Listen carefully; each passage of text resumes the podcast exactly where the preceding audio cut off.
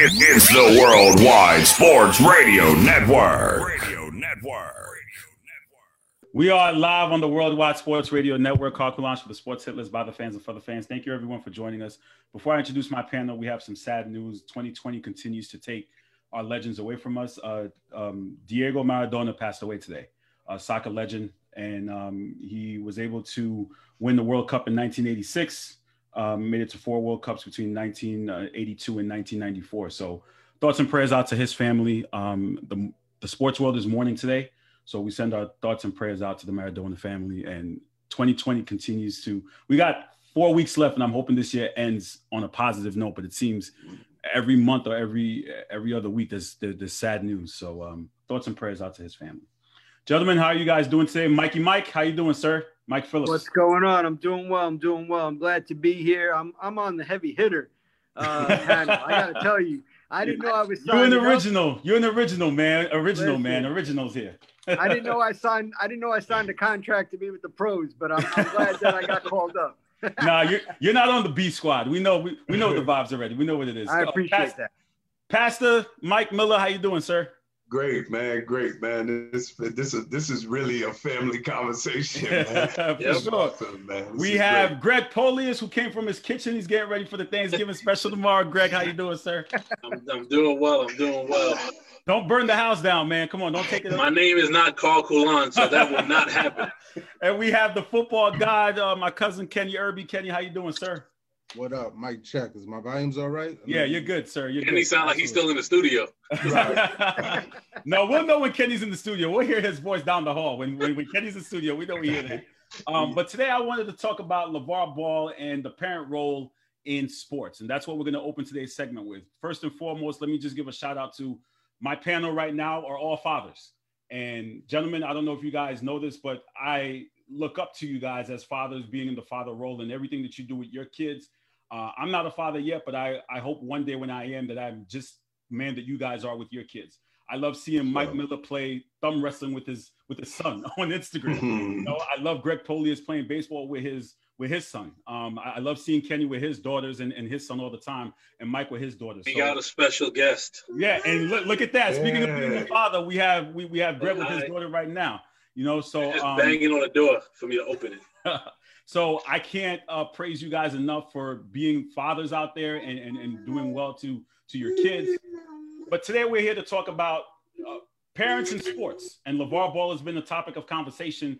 Uh, a lot of people are, feel that he's disrespectful the way he goes about, I guess, parenting his kids in sports. Some people don't have a problem with it. So I thought to myself, you know what? Let's have the conversation with fathers who have, uh, you know, kids who are playing sports or who will one day play sports. So, Mike, Miller, let me start with you. What are your thoughts on LaVar Ball and, and also parenting? And are you parenting your kids now and, and putting them in different sports? And, and how do you go about it? Well, man, thanks for this. This is a, such a great topic too, and it's important. You know, having fathers here, just parents in general, uh, always have to be challenged with this. And I think uh, just particularly just for LaVar, you, it's it's a couple of ways you can look at it. You could see it as if if his ultimate goal was, as he said, to get his kids into uh, professionals, uh, profession, the NBA. He got two out of three sons, so for him that's a success. But in a larger perspective, uh, this conversation, especially starting at, at such a small level, my the, my oldest kid is six, so he just started in sports, and so it's kind of what is your what is your intended goal? So his goal, LaVar Ball's goal, was for them to be successful and be at, and go to the professional level. But other parents, like for myself, that's not my goal for my children. My, I, my, the reason why my kids are playing sports, and particularly my son started playing basketball, was to socialize and connect with other with other kids, learn discipline, things of that nature. Things I teach them, but it can be reinforced in in in sports. So that's really what this question boils down to in terms of parenting: is what is your what is your intended goal for your children because if it is from a, if it is from the standpoint of going professional then that is how you will approach uh, not only the sport they choose but how you parent them in that sport if you take a different route where you're not solely focused on the professional level and you're worried about other other things within the sport then that's also how you will you will approach your parenting style and it, with the sport and etc. So that's just my thoughts early on. So, so Kenny, um, you haven't been really in favor of LaVar Ball and his antics. Could you elaborate a little bit on on, on why you don't favor LaVar and, and and how he parents and possibly how do you parent yourself and, having kids who, who do play sports? Well, my job is not to really judge anybody's parenting style or how they want to parent their kid. That's not my issue with it. It's more if I break it down even further. I don't think it's parenting. I still, I just don't like the way he was basically became the poster child for being a black father because he's stuck around for his kids. Like that is an anomaly in some sort. You know what I mean? Because uh, if we're looking at success, like Archie Manning had two kids who went first pick, first round, and got two Super Bowls apiece. So it's not about fatherhood; it's about black fatherhood. And as far as black fatherhood, yo, you're supposed to be there for your kids. You're supposed to guide and like my whole thing about being parenting is like you know uh, you're supposed to be there to support your kids, guide your kids, and then you let them breathe. You know, and my problem with LaVar Ball is like he did what he had to do as far as get his kids where they needed to be. I think his antics and his and his and just his personality got Lonzo to the second pick in the draft. I don't think his skill level, especially if you look back at the draft now and you see some of the people that went after him, I don't think his skill level at that time suggested he was the number two pick. But uh, but he played in a high profile school. His father said some outlandish things. He became a household name off of that. And I think Magic Johnson wasn't necessarily great at his job, and he kind of fell for the okey doke, and he drafted him high when it was unnecessary. When it, when there were later picks, there were people that went later that should have went higher than they did. Right? Uh, hindsight 2020 but it is what it is. But Magic, I think, kind of fell for the okey doke. But LaVar Ball, I don't think is necessarily the great choice to be the poster child for Black fatherhood in America. And that's my whole problem with it. You know, there's other people like you could get Kyrie Irving's father, who's a single parent, and his his wife passed away at an early age, and he had to take care of his son. And look, and look what his son became. You know what I mean? There's there's plenty of examples of athletes. You got uh you got the the Holiday brothers. All three of them are in the NBA. You don't see them posting yeah. about like parents are supposed to support their children and then get out the way. He uses as, as an opportunity to kind of further himself business wise, fame wise. I think he wanted to get accolades that he met, not necessarily got when he was playing professional sports. And then he kind of I think he went left with it. He did what he had to do by getting Lonzo picked. I think he should have stepped away. Instead, he tried to get more of the limelight, get more of the fame, get more of the adulation. And then it kind of became a detriment because now you got the middle son who people didn't want to touch, uh, really mess with like that. And then he takes the younger son out of high school so he could play overseas. And I just feel it was an unnecessary path. It was a harder path that he had to take when I think the the path you know, it was kind of laid out for him. So I just have a problem with his antics and him being the poster child of black fatherhood. You know, that's his thing. That's not necessarily he shouldn't be boasted because he stuck around and raised his kids. Like that's what you're supposed right. to do, bro. Right. You're supposed to open the door and say, you know, say, old lady's walking across the street. You want to help her across the street? Yeah, I don't even thank you for that. You know, okay. and, and that was my whole thing about it. So okay. Um, so so so, Mike, are your daughters in um, Mike Phillips? Are your daughters in any sports? What uh, just jump into this conversation? What are your thoughts on LaVar Ball and how parents should uh, go about kids playing sports? So my my four year old daughter just got into competitive dance. Right, she's on a da- she's in a dance group that is going to be competing in Atlantic City, competing at different dance recitals. Right, so I'm not in the sports world just yet, but I but I could see as a fan of the sports and watching it and remembering when I was on the field there's a certain dynamic to fathers in the game or parents in the game for they're going to be your, your biggest fan right? My my father passed away when i was younger so my mother was my biggest fan. And my mother would always try to boost me up with my athletic ability. I knew i was horrible. I knew i was the the 12th man not worse than roster. me mike. Not worse than me. Listen. I knew i was the 12th man on, on a nine man roster but at least she always made me feel number one. So there is always that ability to make a, a, child feel better about themselves. But it gets to go too far. So going off of what Mike and, and Kenny both said, I think that a lot of fathers kind of take their their children's athletic ability and they start living through it. right? So they start living through it and they start trying to aspire to be what their kids are going to be because they couldn't do it in their past life. They couldn't do it what they were doing. So that's why they pushed them even harder. And that's where you have the silver lining of whether or not it is detrimental to a to a development of a child or if it's just, you know, tough love. Because what I didn't like about LaVar Ball is yes, his goal was to get his children into in, into the NBA. But LaMelo will never get a college education, at least for now. Where is his educational development?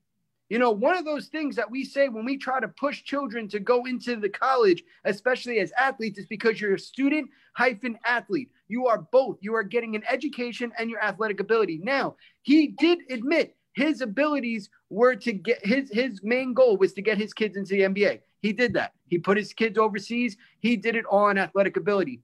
But I could see also where his character where he came out as a certain person with Lonzo because he had to have that certain bravado because as Kenny said to get his son not only on athletic ability but get his name out there to push him even more higher into the draft. Once he had that bravado and once he had that character trait about him there's no way of losing that. So of course he's going to come back with LaMelo and of course he's going to have the same type of demeanor and the same type of talk because that is who he is so when you when you look at the the main focus of what a parent is supposed to do, a parent is always supposed to lift up a child. It's always supposed to lift up their child and always supposed to be their best friend and their biggest fan. But at the same time, you also need to teach them sportsmanship. You need to teach them sportsmanship. And if you're not teaching them sportsmanship because of your antics outside, what's really going to happen? And I also have a special fan. Come on, say hi. hey, how you doing, baby girl? Mm. I'm talking about you and dance. so that's that's my that's my take on it. That there's a silver lining of whether or not, and, and it's it's a tough line to pass because you could either have tough love or you could be like, my child is the best, and I'm gonna make sure they're the best, and you push them too far where they might actually not do well. Okay. Because it takes over them.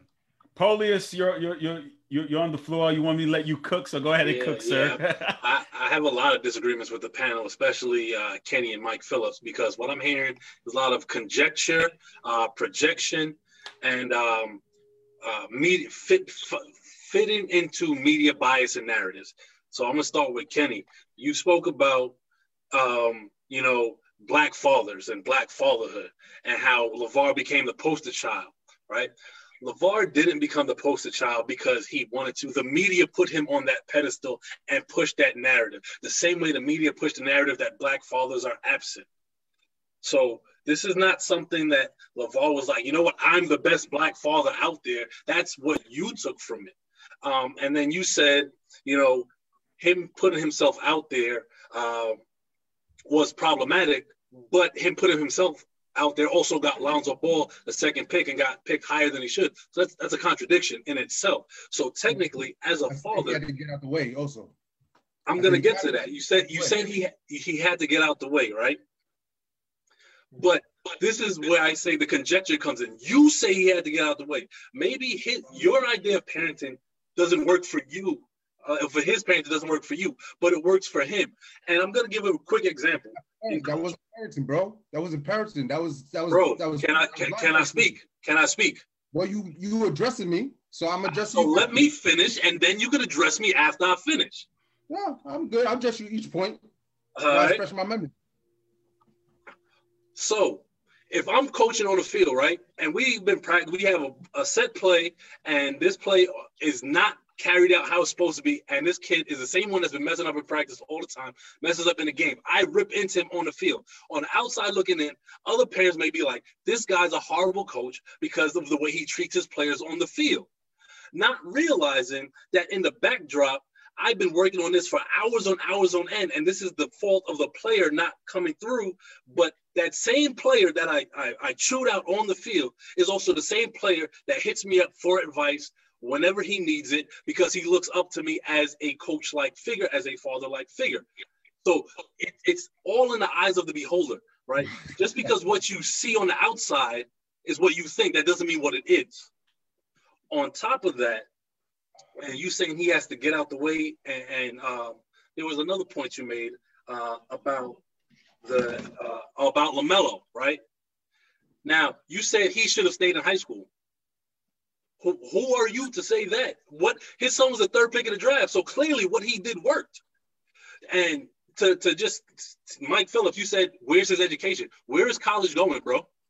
Where's college going? Well, well, well, you see, you know, as the professor in here, uh, that, that's a topic for another day. We're not. And gonna, wait a second. That's, that's, that's a topic for another day. We're not. We, we, we, we're not going to listen. Education. Don't do that, Paul. Listen, listen as an educator. Listen, as an educator. No, listen, listen, listen. As an educator, I'm not going to sit here. I'm not going to sit here and allow you to say that. As a where's education? No, you got to let me finish. You where's the education? I'm going to make you. That's not going to happen. Bro, I want to be a college I'll, professor, right? i but you have to let it go there. Let it go there. I'm let, let me cook, right? You said you was gonna let me cook. Let me cook. Go ahead. Let go ahead. You. Mm-hmm. What is the biggest issue with black families in this country? They don't build generational wealth, right? LaMelo is now in a position to get paid to start building that generational wealth.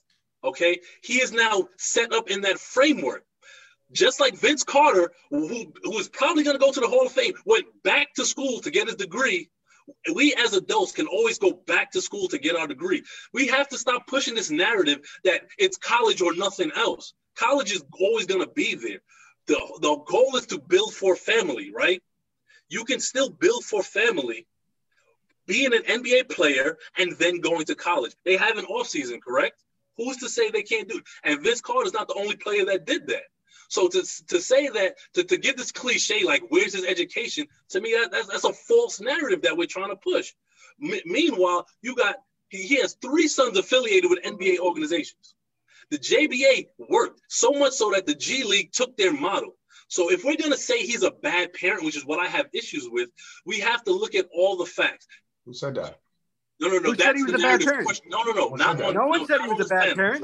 No, no, no. No one ever said that. Mike, but if you read social media forums, that is a lot of what is pushed. But I'm not social media. I'm Mike Phillips, and I'm telling you, I didn't say that. And if you're if you're addressing this forum, nah, nah, nah, I ain't cutting none of y'all off. Nah, let me speak.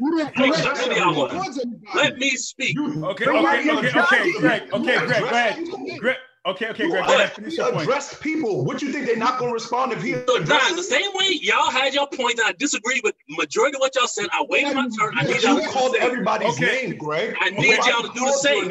Okay, okay, okay, guys, guys, guys. Okay, Greg, finish your point because the rest of the panel wants to chime in here. Go ahead. You, you called their name, bro. Go to mommy. Go to mommy. Yeah. Please. Mommy needs you. Go ahead, Greg. Go ahead, Greg. We're waiting. So, I'm sorry. I just got yelled at because my son's after school can hear him because y'all got me hot. but what I was saying made me lose my damn point, man. Go ahead, man. Y'all, y'all, y'all killing me. Mike and Kenny, he ain't addressing me. He addressed y'all. I know. I'm just watching. All I'm saying is that that whole education. Okay, Kenny, go ahead. Go ahead, Kenny. All right. First of all, I said it made LaMelo's uh, road harder, not necessary. How, Sway? How did it make it harder? He's now more prepared for the NBA. Can we hear him. We heard you. We heard you, Greg. Let, let's hear this man. Like, so he was junior in high school playing playing in Pasadena, and then you take him, take him to Croatia, you take him all over Europe, you take him to Australia, you take him, then he's playing in Cleveland, he's playing at a prep school. He could have just stayed in high school, played one year at UCLA, and has still been the third pick in the draft. Because you don't know that. That is conjecture. That's my point. His name his, his name was already out there. All he had to do was ball like he right, did. Right, right. Yeah. They, they have rankings. Wait a second. He pulled him from high school. He didn't pull him necessarily. He didn't necessarily go not go. But he pulled him from high school, right? But they had rankings on where LaMelo was going to go. They had rankings. It's yeah, not like point. he's now more prepared for the NBA more so than those guys in college because he played against grown men before. So anyway, but wait a second. Wait a second. Can I? Hold on, Mike. Real, quick. Go ahead, Mike.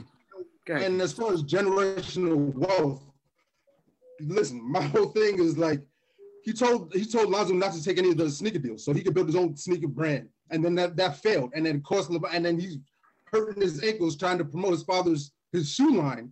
And then he has to cut business dealings with his father because they're stealing money from him. How is that building generational wealth? How is that helping his kids out? It was him trying to, to basically build something for himself through his kids. He's using his kids as a tool to get for himself. And that's what I have a problem with. As I said before, I don't, I'm not here to judge people's parenting style. But as far as the the the aesthetics and the and the media making him uh, uh the the poster child of black fatherhood, yeah, they did, and he leaned into it. He agreed with it. He didn't shy away from it. So that's what I have a problem with. You got go ahead, Mike. You got it. No, yeah. I got I got a big problem. I, I got a big problem with, with the fact that you, you're, you're talking about generational wealth, and I understand that. And I never knocked what LaVar Ball did. I knocked what he you did. just did it. First of all, let me speak now. You want to speak? I'm going to speak. You want to speak? I'm going to speak. Let's go. You want to get me loud? I'm going to get loud. Uh, no, Mike. Now let go me ahead, speak. Mike. Go ahead, Mike. Go ahead, You're putting words in my mouth now. Come on, Mikey. Talk to him. First of all, what I said is what LaVar's goal was to get his kids in the NBA. Did he do that? Yes, he did. What I don't like is where is the education? Because if we're giving generational wealth, we're giving the whole media aspect, as you like to call it, the fact that you can just leave high school, go overseas, and you can possibly make the NBA. That's what we're telling people. What you so need what? to do is for the generation that is not going to make the NBA, because I can tell you how many students I work with as an admission counselor that want to go to the NBA and want to play Division One and can't even shoot a basketball. But do because you, of what do they you see, judge everything on a blanket perspective? No, you take everything on a case by case basis. Yo, let, no, yo, this is oh, not a case by case basis. This okay, is, okay, okay, okay, okay, okay. So Mike has been patient. Okay, go, go ahead, Mike. Mike. Let's first of all let, a couple of things. You, you, Greg, you brought you you you made it broad and talked about generational wealth. Can you explain why we don't we have a lack of generational wealth? Do you think it's because a lot of us aren't playing in the NBA? No, no, no. I can, I can answer that. It's basically no. being educated on it. No, no, the reason we don't. No, the reason we don't have generational wealth. It, okay, so just quick, we're gonna just do history now since we walked into it. Okay, there's 42 million people. That, there's 42 quote unquote black people that live in America. Eight million are Caribbean and African. 36 million are ADOS, American descendants of slavery. That 36 million, they went through 246 years of chattel slavery. 100 years of Jim and Jane Crow. That's why we don't have generational wealth. It's not because a lot of us aren't playing basketball. I never That's said it was. No, but what I'm saying is you brought that into this conversation as if LaVar was an individual being an individual capitalist. That has nothing to do with a community not having generational wealth. When you said the black community doesn't have generational wealth and you tie it to LaVar Ball, you're misunderstanding why we don't have generational wealth. LaVar no, no, no, no, no. Don't tell me I'm misunderstanding. LaVar being an individual. You misunderstood my point. That's what no, I'm saying. He's an individual. What all I'm saying is he's an individual capitalist. Him being an individual capitalist doesn't boost the generation, the, the group of why we don't have generational wealth in the way that if LeBron James is a, bill, a millionaire doesn't mean all of us have money. So I just wanted to, to just dispel that notion that that's how we're going to get generational wealth is all of us play in basketball. where to Mikey's point is most of us won't which goes back to Kenny's point. If we're talking about education, statistically, we all know this. People are more successful with a college education than without it. That's not, we can't debate that. That's we're not are, debating that.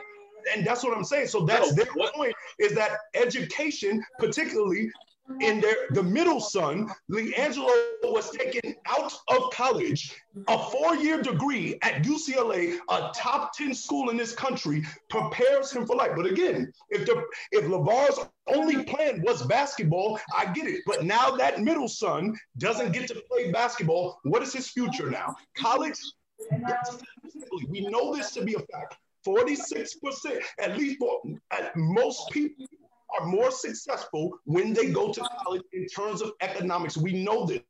Now that son does not have that pathway. Now they're a rich family, so he may be able to get, he may be able to, to, to be an entrepreneur or whatever. But what Kenny's point, I think he's making, and what Mike's point is that you, but LaVar, in his vision of what he wants them to do, cut them off from an opportunity to be successful on their own. So two things, right? Hold, hold on, hold on, hold on, hold on. He's got to get to the parenting. Um, it's okay. Yeah, that's that, that's all we got to do. That's Greg. part of the job, man. that's part of the job. either I wasn't clear enough or you didn't understand what I'm saying. And also, if you take issue with him pulling his kids out, do you also take issue with these college players that leave uh, after one year of school? Do you take yes. issue with that? Yes. Mike. Because not a lot of them will finish. Not a Yeah, lot of them and- will finish. And but remember, but remember, Kenny's premise was in terms, and the question of all of this is about parenting, and parenting means you guide your kids and lead them to the best path. And I think Kenny and Mikey's point was is that LaVar chose his own path for them, as opposed to giving them the opportunity to choose their own path. He took them out of college just because he had a vision that all three would go to the NBA. That was his vision. We don't know that that was their vision. We know that was his vision. That's the Now- only point. I think I think LaMelo was taken out either his sophomore or junior year or something like that, right? After he sold the LiAngelo was taken out after he sold it Oh. overseas. They took him out of school My point said it would be was him. to address Mike's point, saying that where is the education? Okay, when you ask a broad question like that, to me, you're not focusing on what actually matters, right? Which is what is the parent trying to do for the child? The parent is trying to get his child in the best possible position for him to land in the NBA. Correct? That's what he was doing.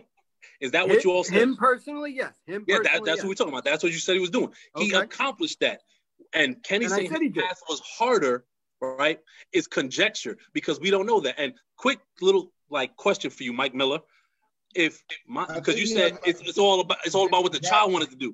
When I went to, when I was going into high school and I was taking entrance exams for Catholic um, you know, schools, and I wanted to go where I wanted to go, and my parents were like, "No, these are the three schools that you are going to put on your list." Is that bad parenting because my parents are telling me what I'm supposed to do?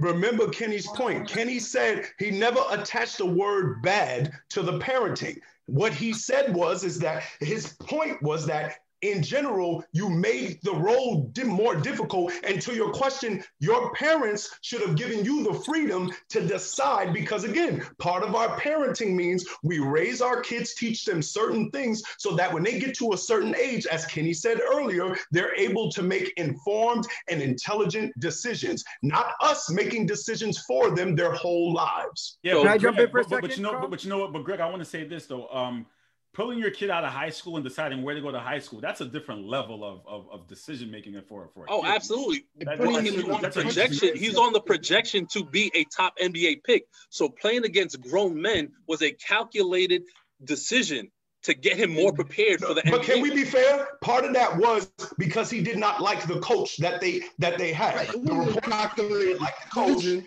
Because wouldn't he let had him a go temper tantrum. Oh, Hold Yeah, on, the I didn't hear what you said, Kenny. He had a Kenny. temper tantrum. He didn't like the coach, so he pulled his kids out of school. So it wasn't, wasn't- to- it wasn't the, the long-term plan of going overseas. It was he didn't like the coach that they had and So- got the coach fired. Can I can I jump in for a Let, second? let me be real clear. While I don't agree with everything LaVar did, but I think the way we paint him, right, in in the media and as this quote unquote, you know, uh, glory hogs quote, we haven't seen LaVar in a while on on media sets. Why is that? Because when he was, to- the media put him out there. They no longer put him out there. We don't hear him. All of yeah, a you know why though, right? Because he said something to Molly Qerim in ESPN. Yeah, I remember that. and, and, he, and he stopped. And ever since then, you start seeing a little bit less of LaVar on on, on Doing television. too much. And his, Doing too son much. business Yeah. ties with him. So now his his brand is not what it was. Well, his So- brand is not what it was because his business partner stole money. Like, No, let's- no, no. that he brought in to his business partner. And he had a bad business model anyway. Look, we ain't gonna get into that, bro. Listen, but let's can I jump in? about- Carl, can I jump Yeah, in? go ahead. Go How ahead. did he have a bad business model if All right. the G League stole the model? I'm talking. We talk about big baller brand. That All that right. was Okay, guys, one second. Mike, go ahead. Mike, Mike, Mike oh, Phillips. I want to, I want to, I want to just share something for to to put my point across with the education because I know that was a, a big topic that was brought up and, Sure. and disputed. The reason why I bring up education and that fact of going to the most educational opportunities that you can is because, and I call, I'm sorry to use the word, but if, what if that athlete is to get severely injured in that sport? What are they going to do? Their Go to contracts are school. null and void. Hold on, like hold school on. is not going anywhere, bro. How many of them go back? Please look up the statistics. You're How the many of them admissions go back? director. You tell me. How many of them go back? How many of them go back? Because at that point, they're like, you know what? I'm already done with my career. I'm going to find something else. let me and ask you a half of them don't go back to school. Let me ask you a question. Do we don't. have continuing education systems for adults in this country in college? But do they go back? Answer my You question. Do you have the can't statistics? give me a specific number. You can't No, Do you- they go back? Again, this is conjecture. You don't know. We had guys in the NBA that actually went back while in the league. And the NFL and MLB, yes, we do have athletes that have done it. But I'm So saying, you're do you have a statistic your own that says all of those students that have gotten left early from college went back and completed their degree, or the ones that did not go to college have gone back because they had a career-ending injury and now need a professional job and now don't have a college education, so they're going back. How many statistical numbers can you show me on that? And I'm not talking about race. I'm talking about everyone that has done it, whether white, Again. black, purple, anybody. It doesn't You matter are who the you are. admissions What I director. mean You give me the numbers. needs to be to be a biggest sportsmanship and being there for your Okay, child. guys, we're coming up on guiding them. time. Yeah, we're coming up on time. I just want to get everyone's final thoughts here. Kenny, what are Oh, your you final were supposed thoughts? to make you were supposed to make this a whole topic. What's wrong with you, I did, and you guys- cut everybody else off. I'm sorry. I'm sorry, guys. You have Okay, the A we can do a a part reason. two. We could do a part two. had this type of energy, you were supposed to make this a longer show. See, you messed up, man. You knew he was gonna come with the spice. Come You on. have the Listen, A we can make a a part two reason. next week. Listen, we can keep the fans wanting more and, and have them come back next week and do a part Man. two. Uh, Kenny, what are your final thoughts here? So, like I said, a parent's job is to guide, support, and if opportunities rise from your child's exploits, then great. But to leverage your kids, to leverage fame and fortune out of it, I think that's when it gets a little out of bounds in my, in, for my taste, and that's what I feel like he did. He just leveraged he leveraged his kids so he could build his own brand, so he could build a basketball league, so he could do the uh, the sneakers and over and just say, look, I did it my way, and this is the right way, and yada yada yada, and it didn't work out that way. Yes, his kids still got drafted, but I just feel like it was more. I mean, the middle one didn't it didn't work out for him, but the younger one, he was always a top prospect anyway, and then he just kind of, as long as he didn't mess it up, he he'll do all right. But you know, history. I mean, history will judge all at the end of the day. But I just he left a bad taste in my mouth the way with the way everything went about. Greg? So when when people start out in new business ventures, they don't always like this. What's the success rate of new business ventures? It's not very high, unless you have you know significant funding behind it or or powerful people. Yet he was still able to get something off the ground and build a model um, in the JBA that was actually taken and used by the G League now, and that's the model they use. Uh, as far as the big baller brand, there definitely there were definitely some missteps there. Um, I don't. I- I'm not gonna say uh, agree with Ken that he was leveraging his kid's future to um, to to put his own. I think he got a taste of the media limelight and felt he could use his image to push his kids further. To Kenny's point, how Lonzo ended up being a number two pick and maybe where he shouldn't have been. Um, and I really think that if the end of the day, and and we keep uh, you know shitting on Gelo, Gelo is uh, is is in the G League right now. He may not make an NBA league roster, but he's a lot closer than mo- a lot of people. You know what I'm saying? He's on, on OKC's G League team. Okay. um, Greg, go ahead. Were you done? Uh, I was just about to finish. I'm just saying that we have to stop looking at it from this perspective as he's he's not uh, he's only about himself when the goal was to get his kids in the league and he did that. Mike Phillips? Well, first and foremost, Greg, I salute you. I could debate you all day, and I love it. Um, and you know it's all out of love. So if we get heated, you know it's always out of love. Oh, But- I- of course, bro. Of course, bro. No, But what it what it comes down to, what it comes down to is I, I feel like a, a parent is always supposed to be uplifting a, a child, right? They're always supposed to uplifting their child. When it comes to athletics, when it comes to competitive sports, you know, yes, is there a talent that's there? Absolutely. If you see a talent there, you're gonna want to push it. You're you're gonna want to help that that that child grow, and hopefully it turns into something. But at the end of the day, some parents take it too far. Some parents push it where it's that's the end all, be all, and it's not. And, and sometimes that's a detriment of the child, where it's pushing them too hard in the weight room, pushing them too hard on the court, where if they don't score 50, you're yelling at them in the locker room. You know, stuff like that. It, it, it, that's what I mean by the fine line. And you got to be careful with that. With LaVar Ball, I understand what his end goal was, and I appreciate what he did for his children, putting that their needs first with the athletics. I don't. I have problems with the educational part, and I explained why. But I explained that on a holistic approach. Whatever LaVar, whatever LaMelo does in the NBA, whatever Lonzo does in the NBA, whatever LiAngelo does in the NBA, whatever they do, I understand it. But at the end of the day, he did what he had to do to get them there. But I think yes, I understand that the media took it too far, but there was also him as a character that he created.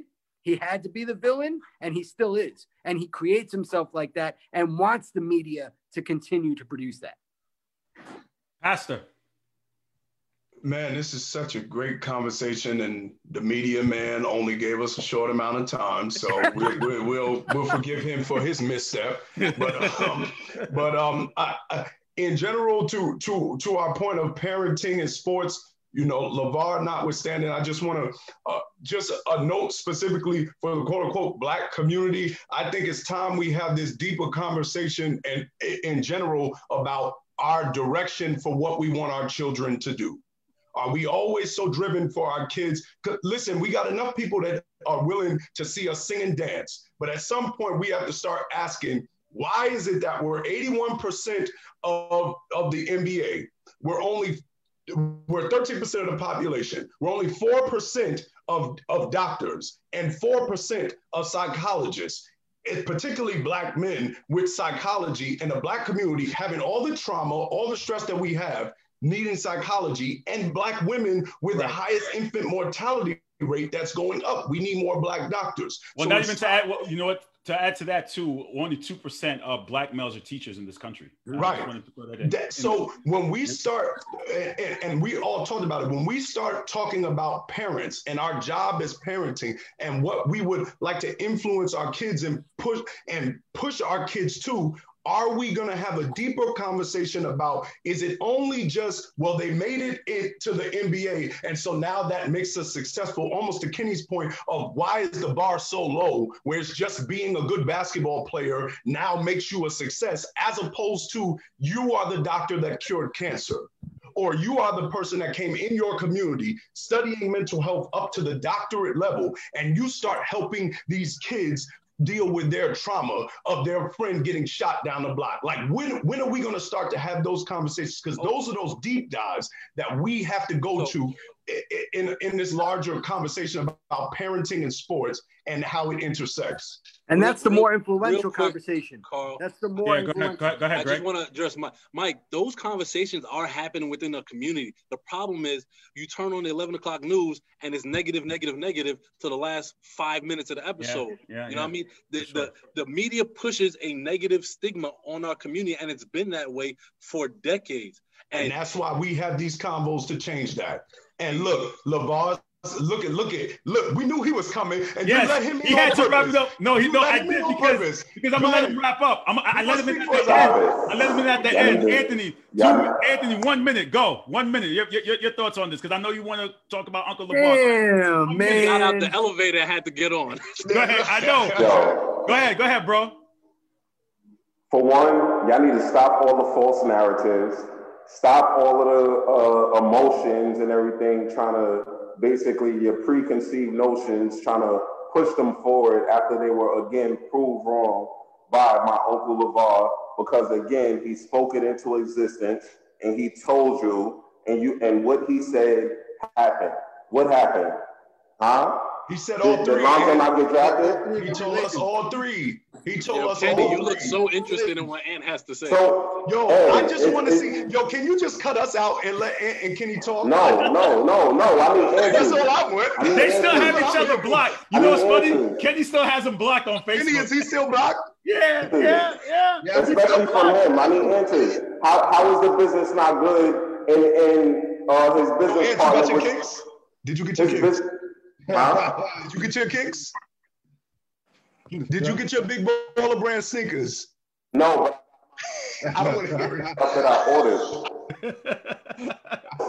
Didn't you order the slides? You got the slides. No. You did order three years no. ago. You ordered them kicks. No. Did you get them when Mike was living in New York? Did you? you no. Mike, he ordered them when you were living in New York. That's how long ago. That's what I'm. What you know his business partner took your money. What I, you what know, I that's had, my brother. He know why I'm asking him.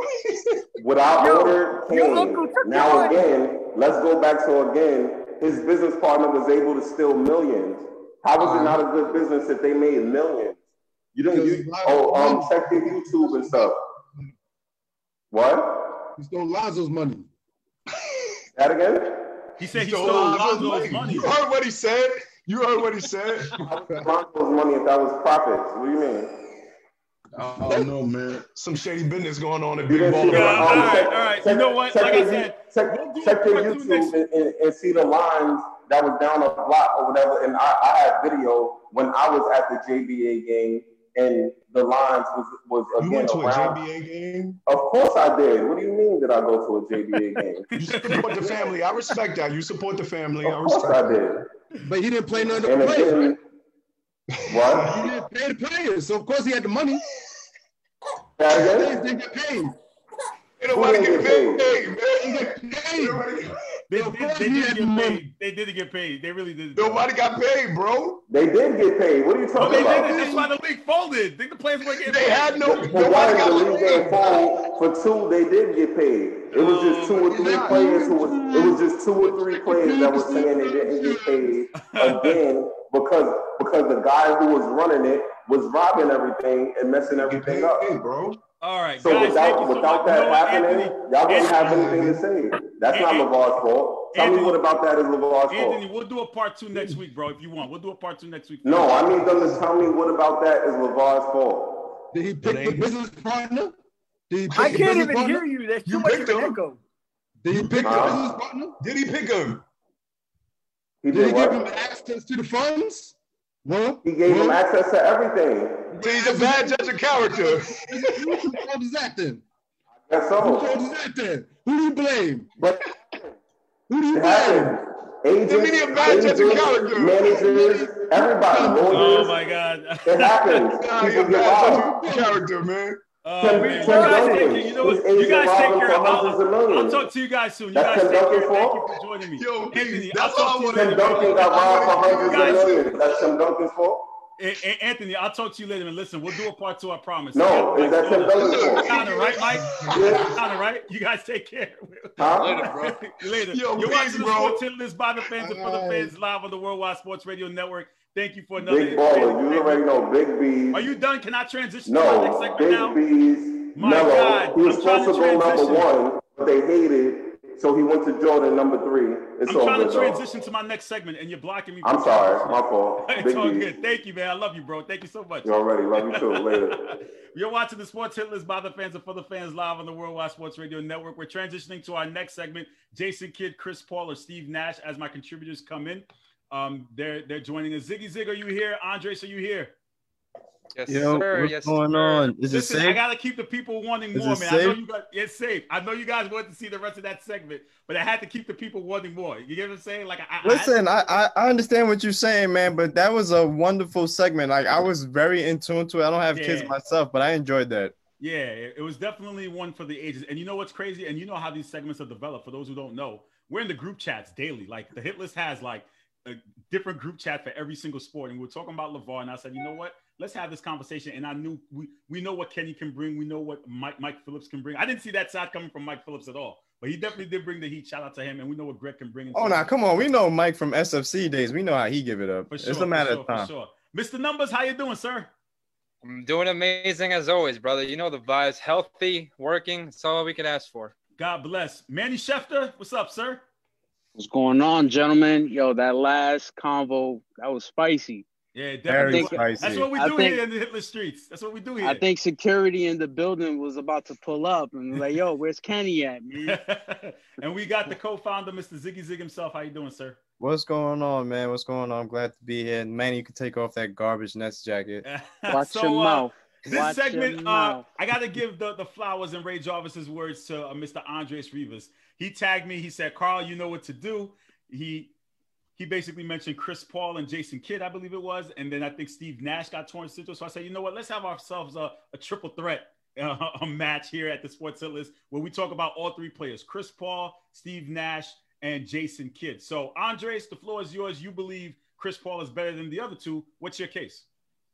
Yes, sir. Well, I mean, before we get started, you know, I'm not I'm not an inspirational speaker, but I do like to say some words. Um, first of all, happy Thanksgiving to all the people that are watching us. Whatever conspiracy theory you have about Thanksgiving, just throw it out the window. Like me personally, I celebrate Thanksgiving because I'm thankful. Thankful I have family. Thankful there's food on the table. They're thankful I got to see another day.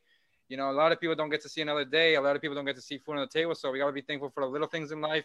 even though we're in the midst of the 2020 crisis. But we're healthy, we're working, there's food on the table. What more can you ask for? So Amen. happy Thanksgiving to all the families that are watching us out there. That's for one. Number two, I mean, what's not to say about Christopher Emmanuel Paul, the point guard, uh, the greatest point guard that I've seen with my two eyes, besides Mr. Wardell, Stephen Curry, who I believe is the second greatest point guard of all time. Chris Paul, when you think about Chris Paul, you think about a leader. You think about sacrifice. You're thinking about someone that can impact everyone around him. You're thinking about efficiency. You're thinking about um, someone that is a superstar and the league was like, you know what? We can't let this guy team up with Kobe Bryant. Like that's how good Chris Paul was in his prime. So when you think about Chris Paul, you think about assists, steals, rebounder, points per game, floor general, the point guard. I mean, we're gonna get into it soon, but I'm gonna leave those in a few words. Ziggy Zig, you making the case for the two-time MVP. What's your case? Rightfully so, the two-time MVP, Steve Nash, one of the greatest point guards to ever grace the an NBA floor. I'm giving it to him. Uh, you heard Andres talk about efficiency. I definitely don't think of efficiency uh, when I hear Chris Paul. That more so goes to Steve Nash. I'm talking one of uh, seven players to be in what is that called? The the 50. What's that club called? 50, 40, 90 50, club. 40, 50 40 club. 90 club exactly sir. right and he came close again but he got 50 uh 40 88 so steve nash was one of the most efficient point guards capable of shooting i'm not even going to get into the, the part about his passing um his passing skills i'll leave that when we get into the full debate but steve nash efficiency uh great great shooter i won't say scorer great shooter from all levels of the floor So Manny, I know you're the resident Jason Kidd and the Nets fan. Clearly, as we can tell, you got the Nets throwback on. You got the net Brooklyn Nets hat on. So, um, what are your thoughts here? How does Jason Kidd even fit into this conversation? he don't Oh, you don't? Okay. okay, Zick. Anyways, my man was the first player to ever record 15,000 points, 10,000 assists, and 7,000 in rebounds as a point guard. This man paved the way for all the point guards that we have currently in this day. Obviously, he's not the one to be the one to give you the 34 points, 40 points, and stuff. This man was Mr. Triple Double before Russell Westbrook. Let's remember that. This man has 107 triple doubles career wise. And he was third all time in triple doubles. But obviously, we know LeBron and Westbrook will beat that record. But let's put some respect on Jason. Let's put respect on Jason Kidd's name. This man turned an entire franchise around. Literally in his first season joining. His first team, when he was with the Suns, before he got drafted by the Mavericks, when he was with the Suns, he went to the playoffs every single time he was with the Suns for five years. The minute he gets traded to the Nets, the Nets before that had 26 wins. What happened his first year with the Nets? 52 wins. My man took him to the finals, put up great numbers to help his team excel. Obviously, we got swept by the Lakers. No team in the East was beating that Lakers team. I'm sorry. Rest in peace to Kobe. And Shaq, one of the greatest centers of all time. They were not beating them. Let's just remember that. And we pushed the Spurs to six games. So Manny, What have your two guys? What have your two guys have done going to the finals? Mm, that's a great point. I don't think his two players have been to the finals. The other That's, two haven't. that's, So, that's that's a fair statement. so, so when we take a look at it, we have individual accolades for Chris Emmanuel Paul and also for Steve Nash, individual accolades. But Jason Kidd has a team accolades to help his team. So, Ziggy, what do you have to say for that? Steve Nash is better than Jason Kidd. That's all I got to say about that. You understand what I'm saying? Jason Kidd, Don't even believe. Jason Kidd, for all the, the, the point guard duties that you know he de- developed and brought to the NBA, and that we got to witness, um, watching him as a Phoenix Sun and as a New Jersey Net and as a Dallas Maverick, because I'm gonna give him that, and as a New York Knick, he definitely was doing his thing. But um, I'm not giving that to him. I'm I'm taking that from. I'm giving that to Steve Nash. Manny could sit here and talk about how Jason Kidd came over in his first season and developed the team and yada yada yada. Steve Nash came from Dallas, right, to Phoenix for his first season. And what did he do? He won an MVP. What did he do with Phoenix? From 29 games the season before, they improved all the way to 62. I believe that's a that's a, a, a further margin in comparison to what Jason Kidd did. So Steve Nash is, like I told you before, is better than Jason Kidd to me, in my opinion. I see a lot of a lot of a lot of I, I'm not trying not to curse, but I'm seeing a lot of nonsense in the comments here. okay, I'm gonna let you go, XD. So okay, so now so now we talk about the team accolades. Jason Kidd bring his team to the finals. Steve Nash able to bring his team to 60 wins. Could we make that argument for Chris Emmanuel Paul when it comes to the team uh, accolades? Andres. So when we think about Chris Paul, we think about the only player in NBA history to lead the league in steals per games in four consecutive seasons. We think about the only player in NBA history to lead the league, lead the league in assists and steals in at least six seasons. We think about a 10-time NBA All-Star, four-time All-NBA first team, seven-time NBA All-Defensive team. The Clippers, prior to Chris Paul, they only had seven playoff appearances. In the six seasons with Chris Paul, they made the playoffs every single year. So just like Manny wants to use that that logic of Jason Kidd, yada yada yada, whatever whatever we want to say about Jason Kidd, the Clippers never missed the playoffs with Christopher Emmanuel Paul. Christopher Emmanuel Paul, in his 15 years in the NBA, he only missed the playoffs once, and that was because he was injured. He averages more points per game, more assists, more steals, higher player efficiency rating, higher offensive win shares. He has a higher box plus minus. Um, regular season wise, he's the man.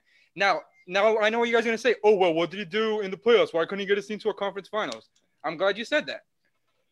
When when Chris Paul in 2010 got hurt and then he was like testing out free agency, um, he was supposed to get traded to the Lakers. And if you've been living under a rock, if you've only been watching the NBA for two or three years, you still know this because the NBA talks about it. We talk about it here in the Sports Hit List. All the Laker fans talk about it. Chris Paul was supposed to get traded to the Lakers, and David Stern, who had the rights of the Hornets at the time, he was like, you know what? No, that's just not going to happen. They were protecting their glory boy, Mr. 23, for the Chicago Bulls. We're not going to talk about that. Chris Paul finished top five in MVP in 08 and 09. He brought the Hornets from a, lottery team to a 56 win team. And Chris Paul could have arguably, not going to say he should have, could have arguably won MVP in 2008. A lot of people like to say, well, listen, Jason Kidd brought the Nets to the finals. Okay, that's a cute story. You can't control who you play, but guess how many 50 win teams the Nets played in those two years? One. Guess how many teams that won 40 plus games made the NBA finals in NBA history? 15. The last team to win only 40 plus games and make the NBA finals was the 03 Nets. The, the, the team um, prior to them was the 81 Rockets. The 81 Rockets only won 40 games. They won 40 and 42 and they lost to the Boston Celtics, led by Larry Bird. Manny, what do you have to say for that? Manny, are you, are you rolling your eyes over there? he doesn't seem to be paying attention. Listen here. We all wish that CP3 did go to the Lakers. We no, all we know don't. that. No, we don't. Stop. Well, it. you obviously. Oh, yeah, we do. no, You're Hell yeah, we do. no, we don't. But go ahead. So we understand that. But Chris Paul, the difference between Jason Kidd and these two other point guards, Chris Chris Paul and Steve Nash are scorers, scoring point guards. Jason Kidd was a patch. Jason Kidd was a patch first point guard Steve Nash also- was not a pass first point guard. with the Suns.